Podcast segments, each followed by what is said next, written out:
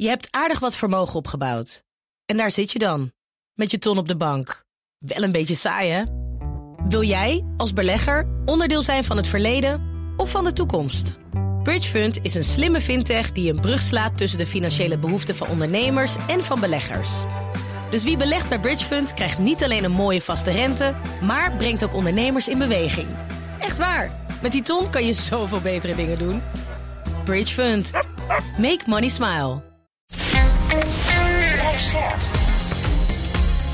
B N R Nieuwsradio. Napleiten. Wouter Laumans en Christian Vlokstra. Nou, en dan pakt een van die verdachten, ja. dat is dus de, de verdachte die zijn rol altijd heeft ontkend. Ja, die pakt uh, dat mes wat hij mee had en die steekt die man in zijn rug. Ja. Die haalt het eruit. En ja, dan ja, roept die man nog, uh, ik ga dood, ik ga dood. En die jongens die vertrekken.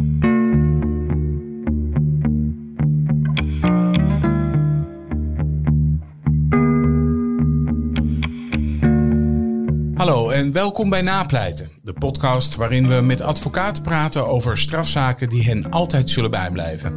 Mijn naam is Wouter Laumans en naast me zit mijn sidekick die juridisch een stuk beter onderlegd is dan ik, strafpleiter Christian Vlokstra. Welkom Chris. Welkom Wouter.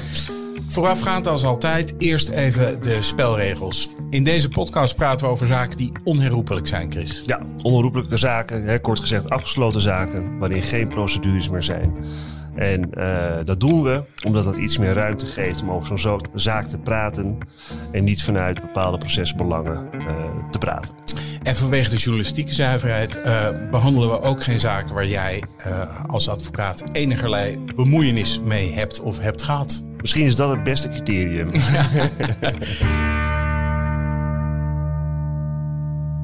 Heb jij wel eens een, uh, een klant gehad Uh, in, een, in een heftige strafzaak die oprecht spijt had van wat hij gedaan had? Uh, of ja, waar hij in nee. verzeild geraakt was? Nee, zeker. Die klant heb ik zeker wel gehad, ja. ja. Kijk, je weet, kun je natuurlijk nooit met zekerheid vaststellen, ook als advocaat niet, of die spijt hè, uh, compleet doorleeft en, uh, en, en echt is. Um, maar ik heb wel verschillende klanten gehad die dusdanig berouw toonden dat ik dat wel geloofde, ja. ja. ja. We gaan het vandaag hebben over Uh, ja, echt wel een hele gruwelijke zaak. Uh, dat is die van de moord op de eenenvijftigjarige Marinus Ooms uit het Friese dorpje Haulerwijk. Uh, dat is een man die bekend stond als een rustig en sociaal persoon. Iemand die hield van paarden en motoren. En deze alleenstaande sociaal werker werd in tweeduizend zes overvallen in zijn huis. Uh, en daarbij is hij zwaar mishandeld en vastgebonden uh, met tie wraps. En terwijl hij op zijn buik lag, is hij, met, is hij van achter met een mes doodgestoken. Ja. Uh, de buit van deze roofmoord bedroeg uiteindelijk vijftig euro, twee mobiele telefoons en een fototoestel, als ik het goed heb. Uh, uiteindelijk leidde het spoor naar drie jongens uit Amsterdam. Dat waren allemaal bekenden van de politie, zoals dat heet. Uh, en de hoofdverdachte in de zaak had ooit in een pleeggezin gezeten in hetzelfde dorp als deze uh, vermoorde Marinus Ooms. En hij dacht dat er veel geld te halen viel. Deze, deze jongens werden ver, veroordeeld tot lange gevangenisstraffen. Een van hen kreeg daarnaast T B S. Uh, toch ging het O M destijds in hoger beroep. En daar gaan we over praten met uh, strafpleiter Nancy Dekens. Die is vandaag onze gast. Welkom. Dankjewel. Um, Nancy, we vragen onze gasten altijd om een zaak te kiezen. En waarom heb jij deze zaak gekozen? Meerdere redenen. Um, allereerst, uh, wat je zegt, het is natuurlijk een gruwelijke zaak. Uh, dat vind ik zelf ook. Als ik heel eerlijk ben, um, een, een woningoverval, dat, uh, dat, dat, dat raakt ook wel aan mijn eigen angsten. En deze zaak uh, leefde ontzettend in de regio waar het is gebeurd. Dat was een, uh, een, een, een dorpje uh, op de grens Friesland-Drenthe. Op weg naar P I Veenhuizen, waar ik regelmatig kom. Chris wellicht ook. Ja. ja. En uh, Amsterdamse jongens die uh, ja, in die regio uh, zoiets vreselijks uh, uh, gingen doen. Goed, nee, het is een gruwelijke zaak. En, ja. uh, ik kreeg te maken met een, uh, een jongen met een, met een handicap. Uh, ja. Mijn cliënt is doof. Um, ook ontzettend gelovig en vroom. En was veroordeeld tot tien jaar gevangenisstraf. Ja. Daar wilde hij het eigenlijk bij laten. Maar uh, ik corrigeer je eventjes. Daar waar je net vertelt, de O M ging in hoger beroep. Het O M ging in hoger beroep in mijn zaak. Ja. In de zaken van de medeverdachte was de verdediging in hoger beroep gegaan. Okay. Het O M heeft er toen voor gekozen om in de zaak van mijn cliënt ook in hoger beroep te gaan. Om die zaken bij elkaar te houden. Ja. Zodat het Hof uh, ja, in volle omvang over de feiten kon gaan beslissen. Dus zo is dat gelopen. En toen ben ik uh, via uh, een advocaat die ik goed kende. Uh, Uh, die was benaderd door familieleden en die, die, die kon zelf dat niet doen. Of, of ik uh, in gesprek wilde gaan met deze jongens, zodat uh, ik kon kijken of ik kon gaan bijstaan. Ja, even uh, op, op feestjes en partijen hoor ik altijd... Uh, goh, ik ben uh, natuurlijk uh, schrijver over zware georganiseerde misdaad. En ik krijg altijd de vraag... Uh, goh, ben je niet bang uh, dat ze jou ooit uh, pakken? Ik denk dat advocaten altijd de vraag krijgen... Goh, hoe kan je sommige verdachten bijstaan? Hè? Als je deze feiten uh, zo hoort, uh, dan, dan is dat ook een vraag van dat je denkt... ja, dit is, zijn, dit is toch monsterlijk, deze daad? Hoe kan je zo iemand bijstaan? Dat is natuurlijk dan zo'n vraag. Ja. Krijg ja, jij deze... Ja. Ja, nee, klein, nou, daar kan ik wel wat op geven. Ja, nou, Chris, Chris uh, krijg jij deze vraag? Ja, nou laat ik ook vooropstellen, want dat vind ik... Uh, uh, net wat Nancy ook zegt. Ik denk dat een, een woningoverval... en zeker een woningoverval hè, in de nacht... Hè, met meerdere personen tegen één... maar ook geweld wordt gebruikt... Uh, dat het een van de meest onsympathieke... strafbare feiten is die je kunt plegen. Dat zeg ik een beetje uh, vreemd eigenlijk, maar... Uh, het raakt inderdaad wat Nancy zegt. Weet je, je moet er niet aan denken dat het jezelf ook overkomt. Ja. Je snapt de angst die daaruit voortkomt. Ja, want deze man was, die lag te slapen. En opeens stonden er toch, als ik het, dan kijk naar ja. Nancy. De, er stonden opeens drie mensen lang, uh, naast zijn ja. bed. En die wilden geld. Nou, dat, als, je dat, als je dat voorstelt, dan... dan... Ja, nou, ja, het is verschrikkelijk, weet je. En, nou, goed, en deze man is ook nog op een, op een vreselijke manier uh, aan zijn einde gekomen. Um, maar kijk, als advocaat, weet je... Sowieso, weet je, dit zijn eigenlijk geen zaken. Ja, ik bedoel, je kunt wel zaken hebben waarmee je geen enkele affiniteit hebt... of waar je, geen, hè, waar je gewoon niet de passie voor voelt. Uh, maar de ernst van de zaak is in principe geen belemmering om nee. de zaak te doen. En daar komt bij dat uh, als je eenmaal zo'n cliënt hebt... Hè, en je praat met zo'n jongen over wat is er gebeurd... en dit waren bekende verdachten, uh, uh, zag twee. Ik, of in ieder geval twee uh, bekende verdachten... Dan, dan, dan, dan leer je ook dat zo'n zaak veel complexer in elkaar steekt... dan puur alleen het daderschap. Ja, maar los daarvan ook, hè, om terug te komen op jouw vraag... krijg je bij borrels uh, vaak die vraag. Nou, in het begin wel, maar uh, ja, ik ging op een gegeven moment standaard antwoorden... mijn klanten zijn onschuldig, dan is het op zich wel klaar. Ja, ja, ja of ik sta alleen maar ja, onschuldigen bij, dat ja, wel je, je, je hebt niet altijd, altijd zin om te vertellen over nee. wat je voor werk doet. Weet je, het gaat, uh, je doet meer in het leven dan alleen maar uh, dit werk... Ja. Hoewel het wel een groot beslag uh, op je leven ja. legt. Hoor, laat ik daar ook uh, duidelijk over zijn. Maar je kunt dat uitschakelen. Ja, uh, ja. Je krijgt uh, zo'n dossier. En ja, ik, ik wilde vroeger uh, strafrechtadvocaat worden. Dat heb ik altijd wel graag gewild. Dat doe ik nu dus ook. Maar dat is eigenlijk een beetje begonnen uh, met Matlock al heel vroeger, zeg maar. De tv-serie. Ja, en de tv-serie, dat vond ik ja. heel mooi. Ook de, die juryrechtspraak wist ik toen veel dat dat helemaal niet bestond in Nederland. Of niet meer.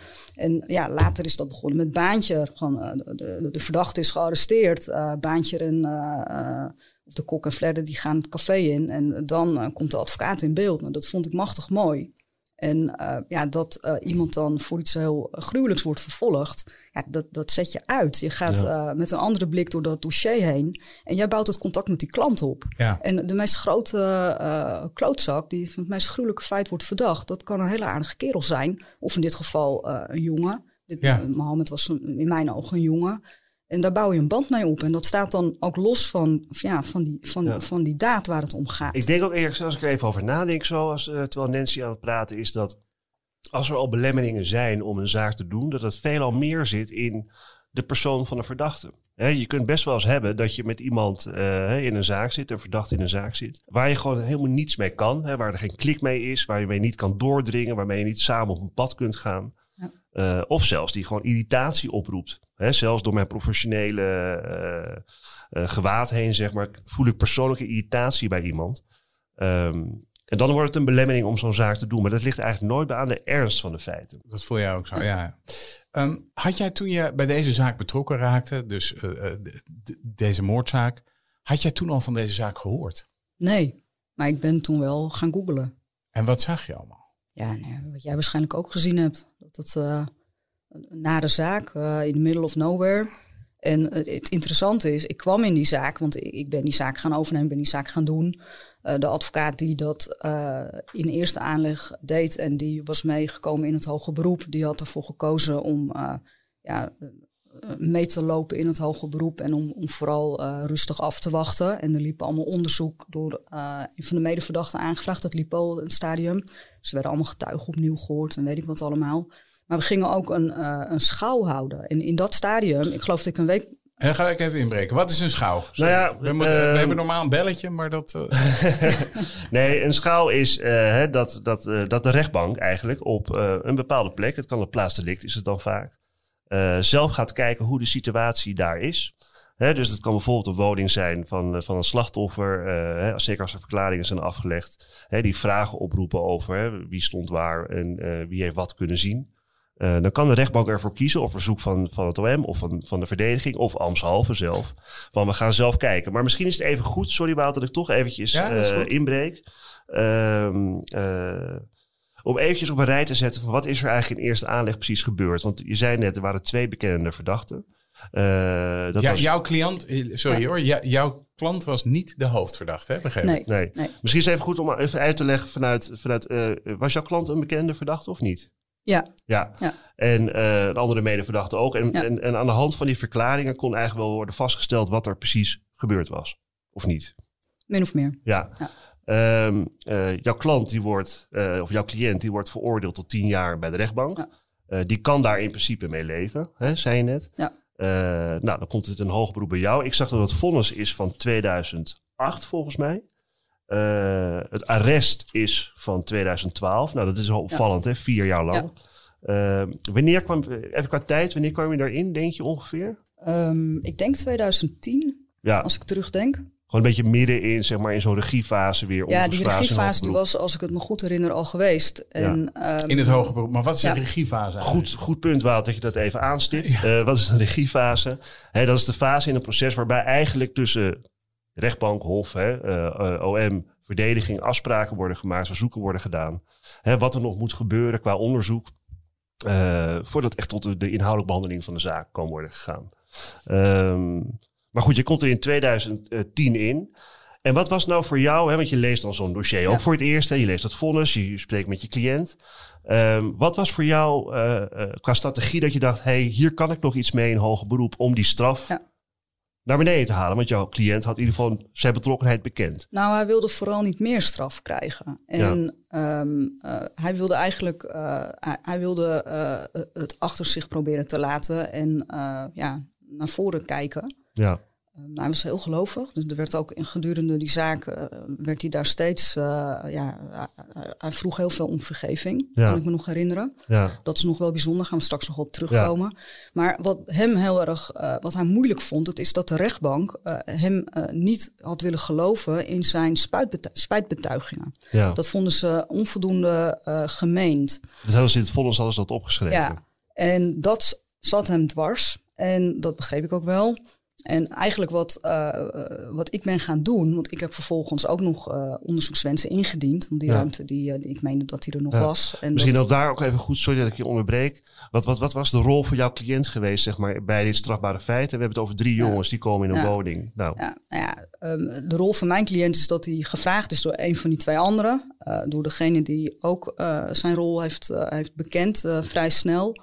Uh, is gevraagd om een auto te regelen en om te chauffeuren. En dan zou die meedelen in de buit. Ja. Nou, dat heeft mijn cliënt uh, geregeld. En, en hij wist uh, dat er een gewapende overval zou gaan plaatsvinden. Ja, en uh, hij is uh, niet echt bij de, bij de voorbereidingen geweest. Maar op een gegeven moment uh, wel toen er uh, besproken werd... we gaan dreigen. En uh, hij wist dat er een alarmpistool mee ging. Uh, tie-wraps tape. En op een gegeven moment... Uh, gingen er ook messen mee, dat wist hij. Ja. Nou, het idee was, we gaan uh, dreigen...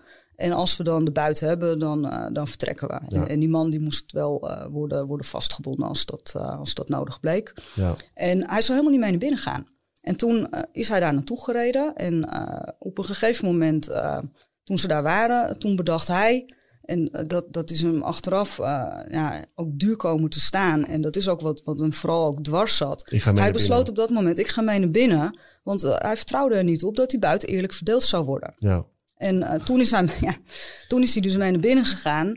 En uh, hij heeft daar in die woning, uh, hij heeft daar verder ook niets gedaan. Nee. Dus hij, hij stond erbij ja. Ja, en met niets gedaan. Hij heeft ook dus niet ingegrepen. Nee. Maar ja, het was een vrij iel jongetje, jong jongetje. Uh, hij was drieëntwintig, hè? Ja, maar ook echt wel uh, smal, tenger. Uh, ja, en uh, je ook echt denkt van jongen, wat, wat, wat, waar ben je in meegegaan? En wat ja. heb je... Uh, Ja, wat, wat heb je een stomme keuze gemaakt. Uh, ja. Fataal ook. Uh. Maar had hij daar dan nog iets over te, te, te verklaren? Hè? Want uh, waarom je nou überhaupt... Want ook als je met een auto meegaat... is ja. nog steeds niet echt uh, nou, heel prettig gedrag, zeg nee, maar. Nee. Uh, was dat puur geldig gewin? Of wat? Ja. Ja. Ja. Het motief was dus simpel. Ja. Ja. Maar goed, hij gaat mee naar binnen. Het loopt, het escaleert uit de klauwen. Ja. Ja. Het loopt gruwelijk uit de hand. Ja. En dat, uh, ja, ze staan met z'n drieën rond een bed. En um, ja, er wordt gevraagd, uh, niet door mijn cliënt, die stond er dus letterlijk alleen bij. Uh, waar is geld, waar is geld? Nou, die man die zegt, ik heb geen geld. Dat bleek hij dus ook echt niet te hebben. Nou, dan is hij vervolgens is hij, uh, is hij gekneveld en is hij, uh, zijn mond is afgetaped. En uh, nou ja, die man die, die blijft volhouden, ik heb niks. Nou, en dan pakt een van die verdachten, ja. dat is dus de, de verdachte die zijn rol altijd heeft ontkend... Ja, die, uh, die pakte uh, dat mes wat hij mee had en die steekt die man in zijn rug. Die ja. haalt het eruit. En ja, dan, uh, ja, dan roept die man nog, uh, ik ga dood, ik ga dood. En die jongens die vertrekken. Ja, ja want dat is wat, wat, ik, uh, wat ook de familieleden ja. hè, van, uh, van het slachtoffer, van meneer Ooms, dat die dat later hebben gezegd. Dat, dat trof mij wel, want ik zat gisteren uh, even te kijken van wat is daar destijds allemaal over gepubliceerd. En... Uh, Wat, wat hen heel erg trof was dat, dat de daders dat ze hun slachtoffer hebben laten liggen eigenlijk om ja. te laten creperen. Dat, dat, dat, dat ja. vonden ze echt... Uh, ja. on, en dat kan je ja. natuurlijk begrijpen. Dat is ook invoelbaar. Ja, dat ja. is ook invoelbaar natuurlijk. Ja. Ja. Ja. Omdat je bang bent dat je wordt gepakt.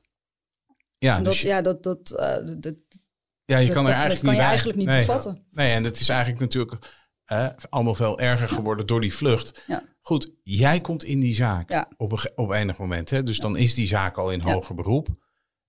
Dan, uh, en dan heb je het over, dan is er een schouw. En wat, ja. wat moest er bij die schouw gebeuren? Nou, die twee jongens die hadden uh, verklaard over een route die ze hadden gelopen midden in de nacht in het pikdonker. En dat was best wel een stuk lopen van de parkeerplaats naar waar die boerderij van die meneer was. Ja, want die boerderij lag heel erg afgelegen. Ja, die lag echt afgelegen. En uh, die, uh, uh, die persoon die uh, uiteindelijk ook de hoogste straf gekregen heeft... omdat hij de dodelijke stra- steek heeft, uh, hij, hij heeft toegebracht... wat hij dus ontkent, laat ik dat wel benadrukken... Ja. Die, um, uh, die zei, uh, ja, ik, ik ben er helemaal niet geweest. En uh, uiteindelijk is hij op zitting gaan verklaren in eerste aanleg... ik heb misschien die tip wel gegeven waarop zij het zelfstandig zijn gaan doen... Maar die twee jongens, die hadden uh, allebei los van elkaar verklaard uh, dat die ander dat had gedaan en dat hij ook mee was geweest. En ze hadden allebei los van elkaar verteld over de afgelegde route. En toen vond het Hof het nodig om die route met die jongens uh, afzonderlijk midden in de nacht uh, te, te gaan, gaan lopen. lopen. En om te kijken uh, of, dat, uh, of dat klopte. Nou, dat klopte, maar het trof mij vooral heel erg dat het zo donker was, zo afgelegen... En uh, ja, d- dat maakte heel veel indruk op mij. Het was echt wel, uh, d- dat was niet eventjes uh, uh, je auto parkeren, uh, erin eruit wegwezen. Dat, d- d- ja, ik, ik vond dat, uh, uh, ja, was, ik had daar zelf niet uh, een overval gaan plegen, laat ik het zo zeggen. Nee, nee, nee, maar ik ben zelf, ik ben zelf ook wel eens bij een schouw geweest. En ik weet ook dat het, dat is niet, i- dat was, uh, nou dat is al een tijd geleden, maar dat... Dat, dat, dat duurt echt wel even. En dat ja. is echt een serieus, ja. uh, serieus ding. Maar dat was ja, zo midden in de nacht. In Oosterwolde. Ja. En uh, dat, ja, ik dacht eerst nog van... Nou, ik ga daar gewoon s'nachts, uh, begin van de nacht, rij ik daar naartoe. Toen dacht ik, ja, ik ben daar gek. Dus toen ben ik uh, in, in een hotel gaan zitten. En heb ik dan uh, geprobeerd een paar uur te slapen... voordat we het gingen doen. Oh, het moest ook echt op de tijd ja. dat het gebeurd ja, was? was okay. Ja, we moesten de, dezelfde omstandigheden. Maar dat was eigenlijk een reconstructie eigenlijk. Ja, ja. Het heette schouw, maar ja. het, was, het was ook niet een reconstructie van het delict zelf... Nee, maar, maar van de route, uh, van de route uh, daar ja. naartoe. En uh, het was echt interessant. Ik heb ja. dat ook nooit meer meegemaakt uh, uh, ja. uh, nadien. En ook daarvoor trouwens niet. Dus ja. daarom is die zaak voor mij ook uh, ja, uh, memorabel. Ja. Maar om terug te keren op de vraag uh, die je me steeds stelt... maar waar we niet echt aan raken... Ja, dat is, dat is um, vaak een probleem in dit programma. Ja, ja, ja. Ik, ik wilde uh, mijn cliënt een, een beter gezicht geven in de rechtszaal. En dat, ja. Uh, ja, als ik terugdenk aan hoe ik mijn zaken doe, dat, dat, dat doe ik vaker. Maar wat in deze zaak... Uh, uh, nu worden al die verhoren vaak opgenomen in uh, grotere delicten... en ook in kleinere delicten, was in deze zaak ook... Maar die zitten nog niet in het dossier. Was ook niet woordelijk uitgewerkt. Dus je moet het dan doen met zo'n zakelijk P V.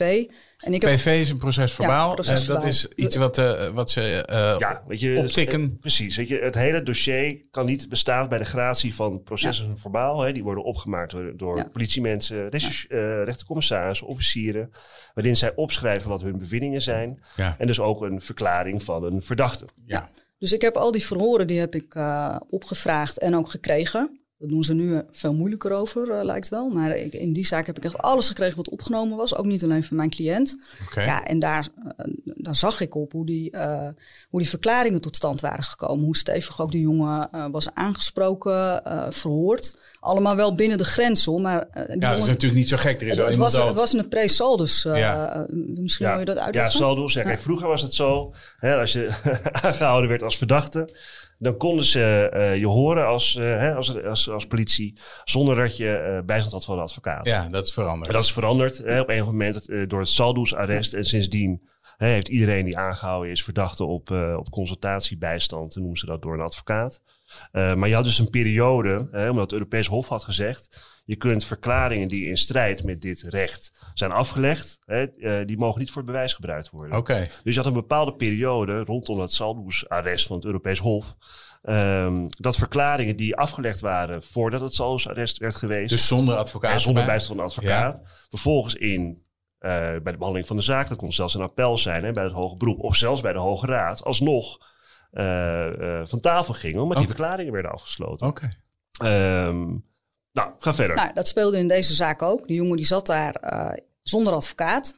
Uh, hij had een eigen advocaat waar hij naar vroeg... maar die werd niet gebeld. Uh, de piketadvocaat, de piketcentrale was nog niet, uh, nog niet, uh, nog niet ingezijnd. Ja, uh, want hij was op dat moment... denk ik nog niet in verzekering gesteld. Ja. Maar in elk geval... Uh, ja. Komt goed, nee. Hè, want, kijk, de goede luisteraar Nancy, die heeft opgelet... en die weet nu die waar weet wij het over hebben. Precies, we gaan het niet elke keer uitleggen, lieve nee, mensen. Nee, nee. Um, goed, uh, dus uh, d- d- d- d- er lag daar een uh, uh, lage bekentenissen...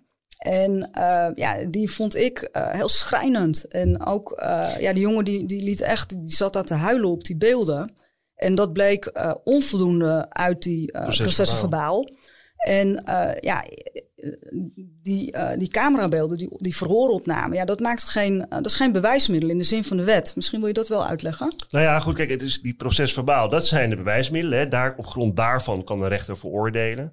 Uh, maar een, een camerabeeld niet. Ja, behalve als het weer eigen waarneming is. Ja, dat ja, vind ik, nou, het ja. gaat wel veranderen hoor, in het oh, nieuwe ja, wetboek. Zeker, uh, maar uh, maar d- d- daar zijn we wel al uh, tig jaar verder. Ja, ja. Uh, dus ik had die beelden nodig op de zitting... zodat de rechtbank een eigen waarneming kon doen. Want dat is wel een bewijsmiddel. Ja. Uh, aan de hand waarvan ze konden zien... dat die klant wel echt diep berouw toonde. Ook, ook toen. En hij heeft in het begin wel ontkend. Hoor, dat moet ik er wel bij zeggen. Ja. Maar vervolgens ging de politie... De, de, ja, de, in die zaak ligt dan een panklaar uh, verhoorplan. Ja, die ging een vraag aan hem... Uh, um, wat is de waarde van het geloof? Ja, dat nou, dan vraag, moest je net ja. aan deze cliënt vragen. Want de waarde van het geloof die was best wel groot. Ja. En uh, ja, kunnen we dan eerlijk zijn met elkaar? Gaan we eerlijk zijn met elkaar? En dan zegt hij nog wel een aantal keer... ja, ik wil graag een advocaat. Ik wil overleggen met mijn advocaat. Ja, die gaan we nu nog niet bellen, hoor. Ja, ja, en uh, die Volkersadvocaat uit Amsterdam... nou, die gaat echt niet nu hier naartoe komen... want het is veel te ver. Ja, dat, je echt dat was van, jouw voorganger dus? Uh, nee, uh, weer iemand anders. Ja, okay, laten we, dat, laten we ja, dat vergeten. Dat gaan we allemaal niet doen. Maar, maar even, uh, even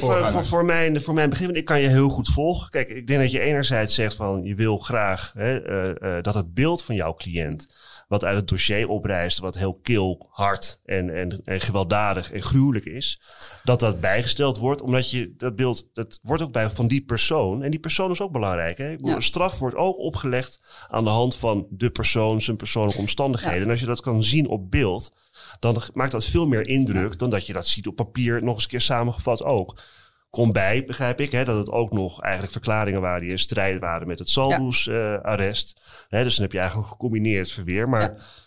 als ik jou eigenlijk heel goed begrijp, Nancy, zeg je gewoon... ik wilde gewoon dat het Hof ging zien dat mijn cliënt ja. niet de gruwelijke, harde ja. dader was... Ja. zoals de rechtbank hem had ja. gezien. Ja, ook omdat uh, deze zaak, uh, die had al best wel veel aandacht in die tijd... qua media, uh, met cameraploegen. Maar ook uh, de nabestaanden, die, uh, die zaten uh, ja, met, met veel mensen in de zaal. Ja. En dat is nu vrij standaard, maar in die tijd was dat bijzonder.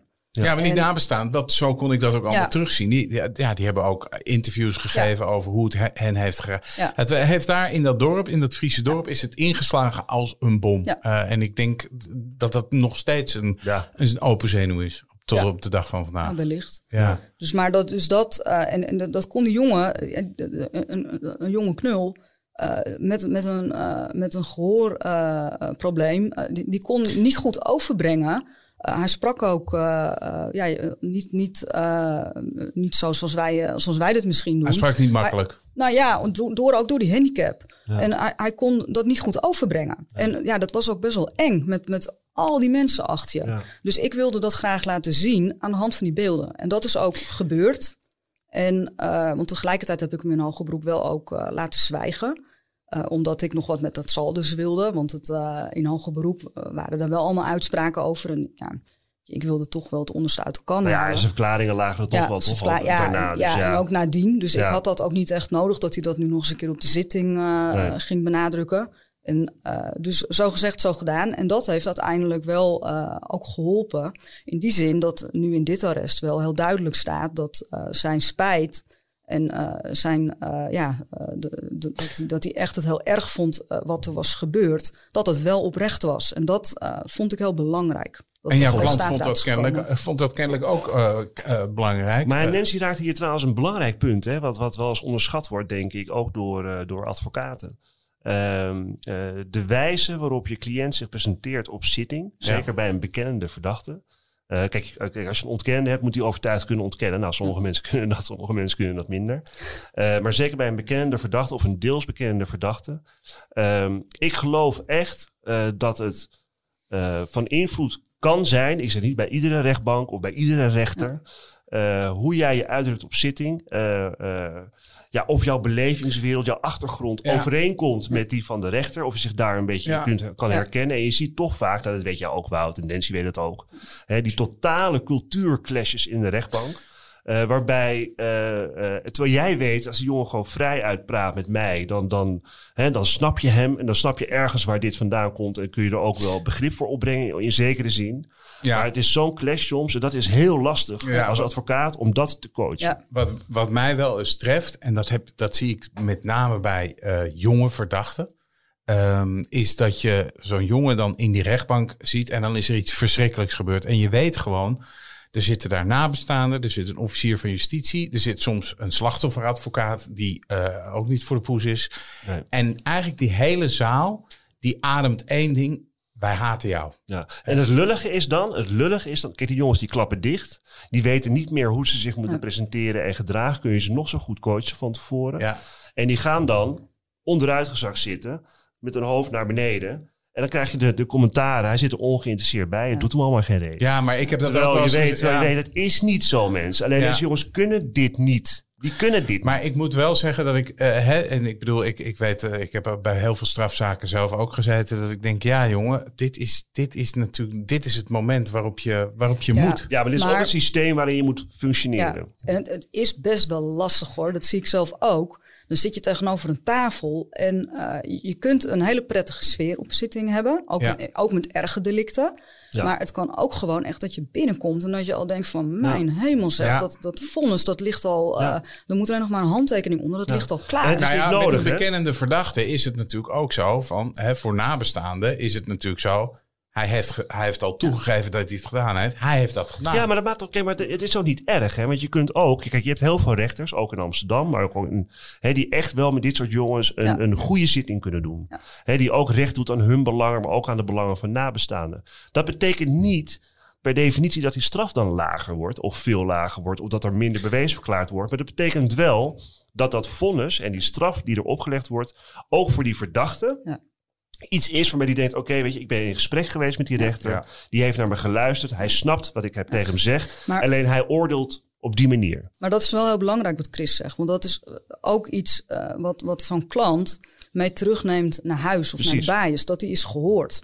En dat, uh, dat, dat zo'n rechtbank ook uh, uh, oog heeft willen hebben... voor de omstandigheden waarin iemand terecht is gekomen... en waarin uh, ja, in een split second... gewoon uh, hele verkeerde beslissingen genomen kunnen, ja. genomen kunnen worden... die wel hele grote consequenties hebben. Niet alleen voor, uh, voor slachtoffers... maar ook voor die uh, verdachte zelf. Ja, ja uh, jouw klant gaat dus uh, spijt. Nou, dat, dat heb je ook uh, aan weten te tonen. Heeft hij ook iets gedaan? Uh, heeft hij, is hij naar de nabestaanden een, een soort handra? Is er bijvoorbeeld, ja. Wat je als hoort is dat er uh, dat mensen uh, die bekend hebben een brief schrijven naar de nabestaanden over van, nou, ik vind het zo erg wat, wat ik gedaan heb. Is zoiets gebeurd in deze zaak? Ja, als ik het me goed voor de geest kan halen, maar Uh, helemaal uh, zeker van hoe dat nou feitelijk is gelopen, ben ik niet meer. Maar volgens mij heeft hij zich op de zitting uh, heeft, heeft hij aangegeven dat hij uh, het gesprek aan wilde gaan uh, met, met uh, familieleden van, uh, van, van meneer Ooms.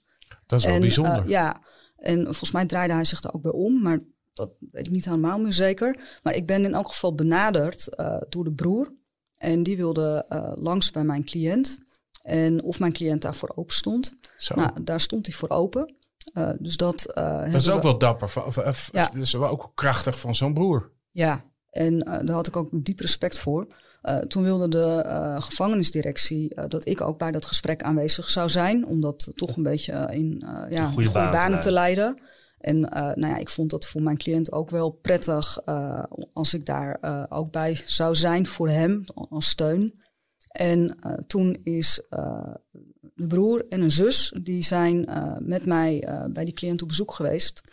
En dat is een heel mooi gesprek geweest, uh, waarin vooral, en dat vind ik echt heel, heel knap, die uh, de familieleden van het slachtoffer uh, hem uh, hebben vergeven. En hem ook hebben uh, ja, geprobeerd mee te geven dat hij wat van zijn leven moest maken. Zo. Dus zij herkenden uh, hem dus ook in zijn spijt, of niet? Ja, ja. En dat, uh, ja, daar heb ik echt uh, heel veel respect voor gehad. En dat is dan in een advocatenkamer, in een, in een P I, uh, gieren de emoties ja. dan tegen de plint op natuurlijk op zo'n moment bij iedereen, toch? Denk ik, dan zit je met drie mensen in een kamer die, ja, waar, zo, waar zo'n een, uh, uh, gigantische ja. lading uh, zit. Ja. Zo. Ja. Dat is bijzonder hoor. Ja. Zeker in, uh, zeker in zo'n zaak, ja. hè, waarbij het toch om een brute woningoverval gaat, hè, een, een overleden meneer. Ja. Hè, mensen uit Friesland tegenover, nou, hè, jonge gasties uit, uh, uit Amsterdam, zeg maar. Ja. Dat is natuurlijk ook, is ook een cultuurclash hè? Ja. Uh, in die zin. Mag ik nog één, uh, toch wel even nog een juridisch puntje ja, aansnijden? Dat vond ik nog interessant, uh, Nancy. Want uh, voor de juridische uh, liefhebber van, ja. deze, van deze podcast. Hè, want je natuurlijk vaak in dit soort zaken ziet. Hè, want dit zijn natuurlijk best wel standaardzaken. Een uh, aantal jongens uh, hè, bereiden een bankoverval voor of een woningoverval voor. Uh, en tijdens de uitvoering van zo'n delict hè, loopt het uit de hand en vallen er gewonden of zelfs doden. Um, uh, en wat je hier ook, en dan komt het nog eens een keer bij, dat jouw cliënt uh, uh, ja, een beperkte rol heeft in die zin. Hè. Hij rijdt de auto, hij gaat ja. er naartoe, maar hij doet in die, ba- in die woning zelf doet hij verder niks. Er was wel vastgesteld dat hij een persoonlijkheidsstoornis had, hè? Dat in eerste aanleg, begreep ik. Uit, uh... Ja, maar dat heeft geen rol gehad. Maar okay, ja, ik snap ook niet helemaal het verband hiervan. Nee, nou, okay, dat kan je toelichten. Nee, nee, nee. nee maar, uh, uh, uh, maar wat ik eigenlijk, waar ik even naartoe wil, hè, is natuurlijk... Is, als ze zijn veroordeeld voor die doodslag, hè, die gekwalificeerde ja. doodslag. Ja. Uh, en dat betekent dus dat je, hè, dat je willens en wetens ja. in dit geval het risico, het ik grote risico hebt genomen.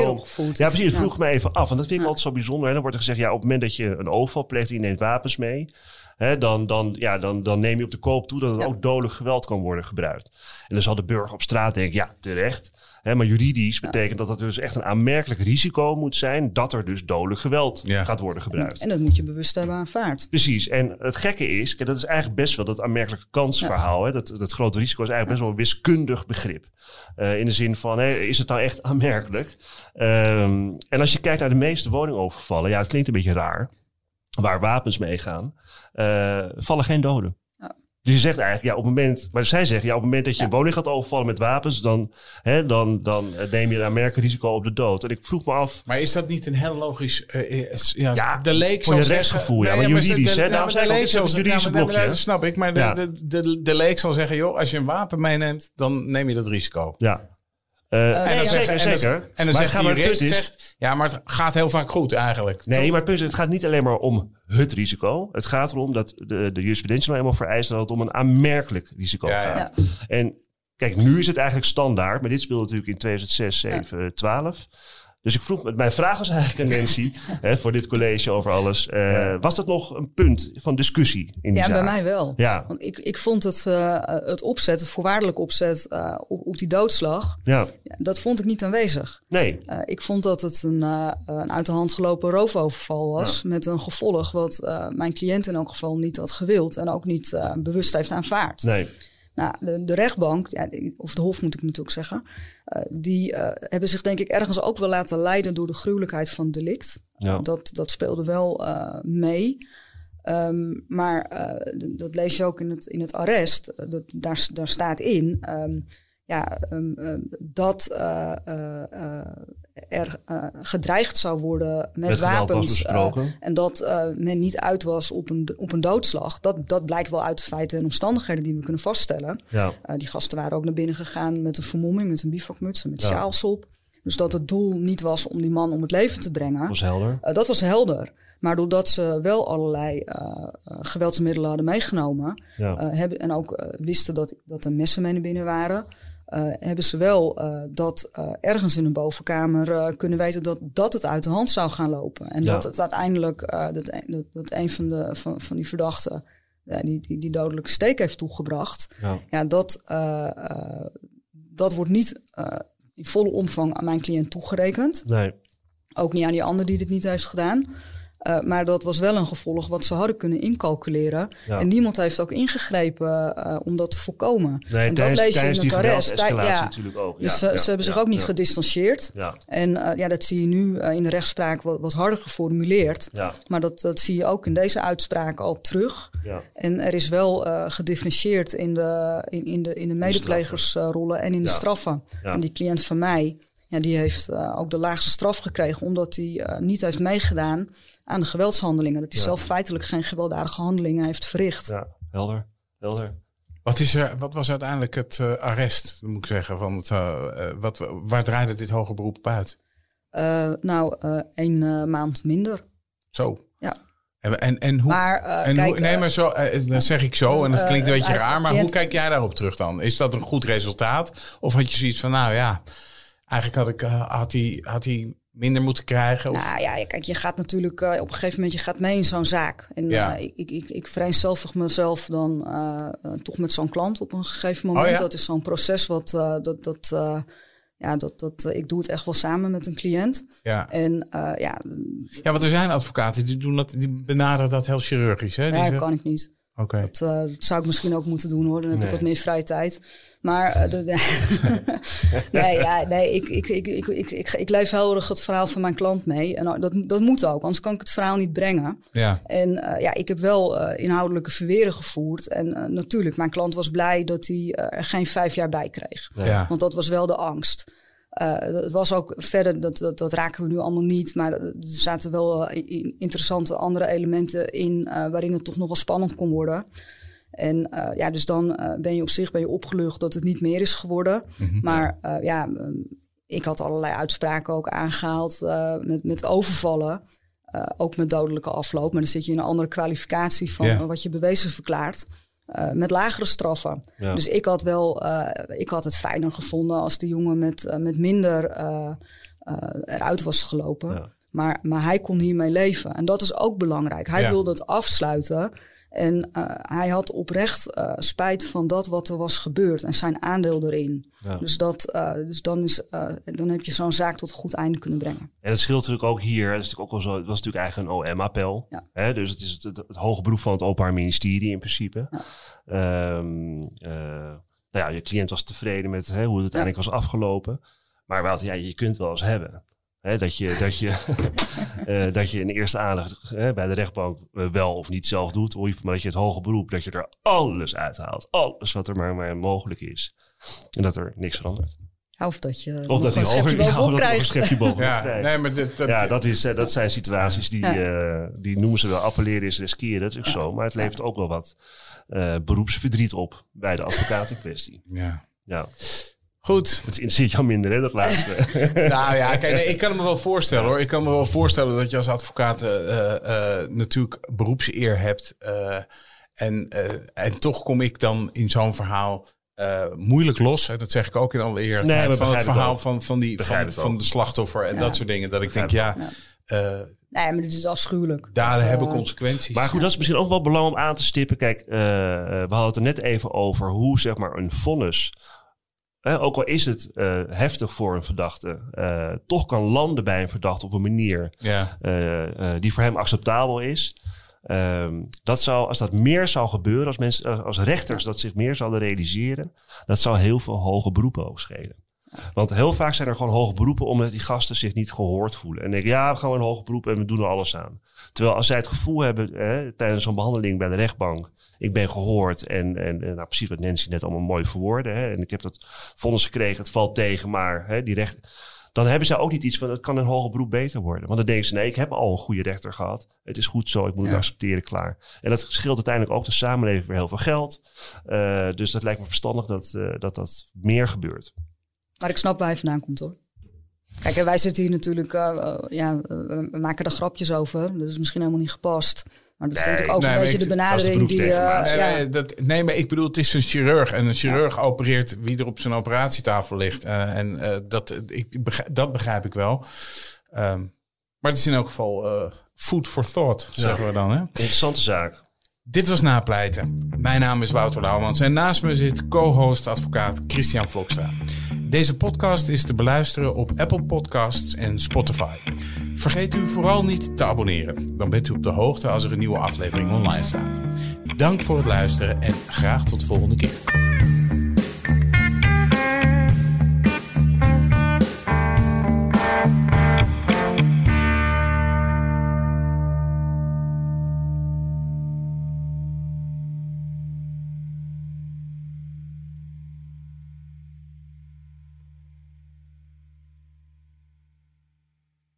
Je hebt aardig wat vermogen opgebouwd. En daar zit je dan, met je ton op de bank. Wel een beetje saai, hè? Wil jij, als belegger, onderdeel zijn van het verleden of van de toekomst? Bridge Fund is een slimme fintech die een brug slaat tussen de financiële behoeften van ondernemers en van beleggers. Dus wie belegt bij Bridge Fund krijgt niet alleen een mooie vaste rente, maar brengt ook ondernemers in beweging. Echt waar, met die ton kan je zoveel betere dingen doen. Bridge Fund. Make money smile.